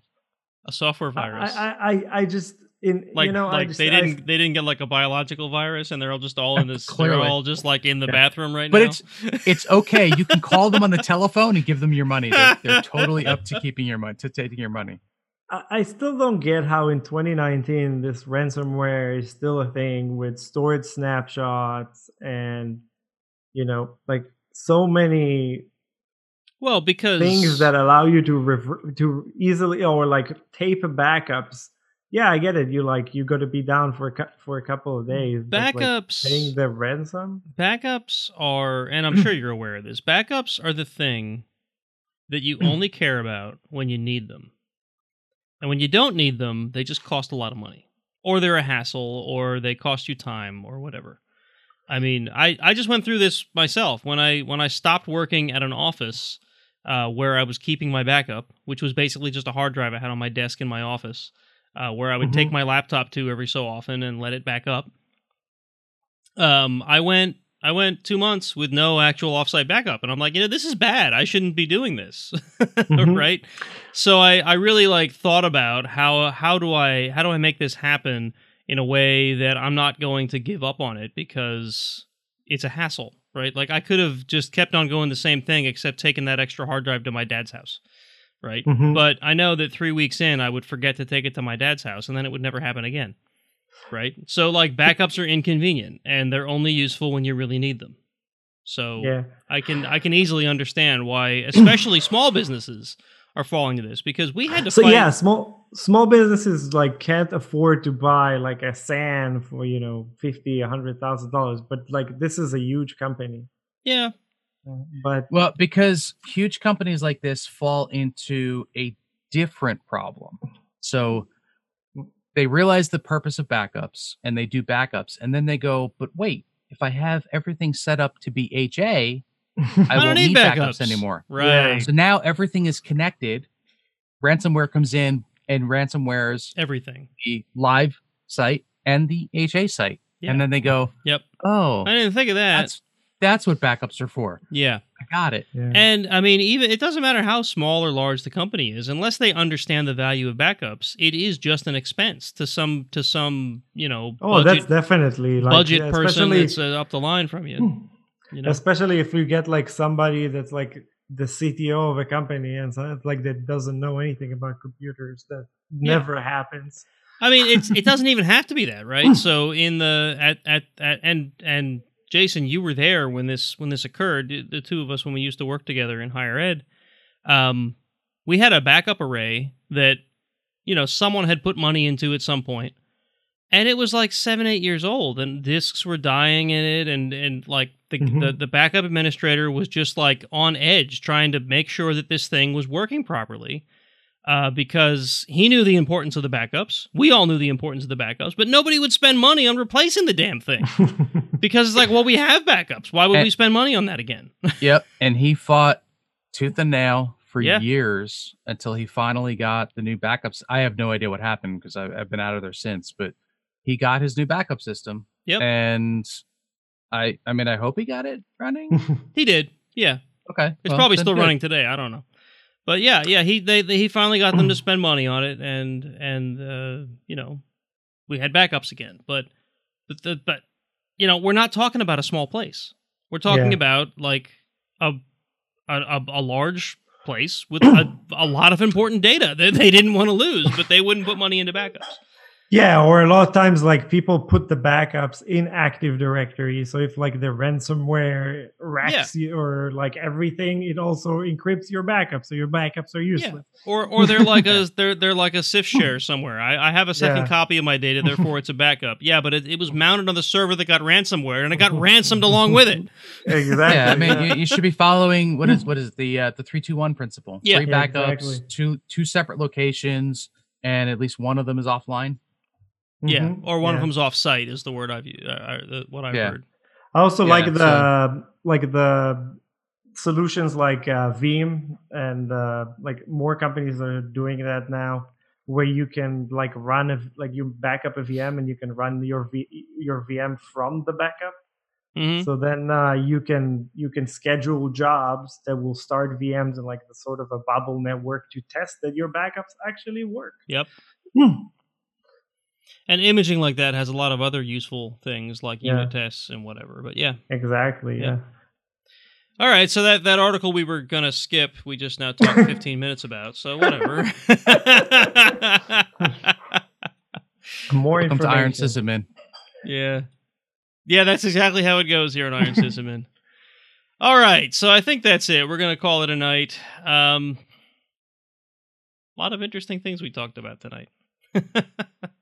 All right, so uh, roughly the second and fourth Thursday of every month, you guys can listen to us. Uh, sometimes we're live. I'm I'm I'm really thinking about what to do about live streaming. Um, it may become it may become a patron only thing. I'm I'm not sure. Um, I don't know. I don't want to let the cat out of the bag of that. Maybe I'll delete that. anyway, um, you can find uh, video recordings of our podcasts on YouTube, youtube.com slash iron sysadmin podcasts. And if we do do public streams, that's where they're going to be. You can join our Slack workstation workspace if you go to ironsysadmin.com forward slash Slack. It'll take you to a uh, invite link that you can join our Slack workspace. I should probably test that and see if it still works. We haven't had any new, any new members lately. Um, on Let me the test it out for you. yeah, there you go. On the socials, you can find us uh, Facebook and Twitter. You can find us as Iron Sysadmin. And you can subscribe to us pretty much wherever you would find podcasts normally. And of course, if you would like to donate to the show via Patreon, you can do so at patreon.com slash iron sysadmin. And that, I think, is a wrap for tonight. Any closing comments from anybody? Stay safe. Stay safe. Long and, Bash. and PowerShell all the And things. PowerShell. All right, folks. Good night. Nice.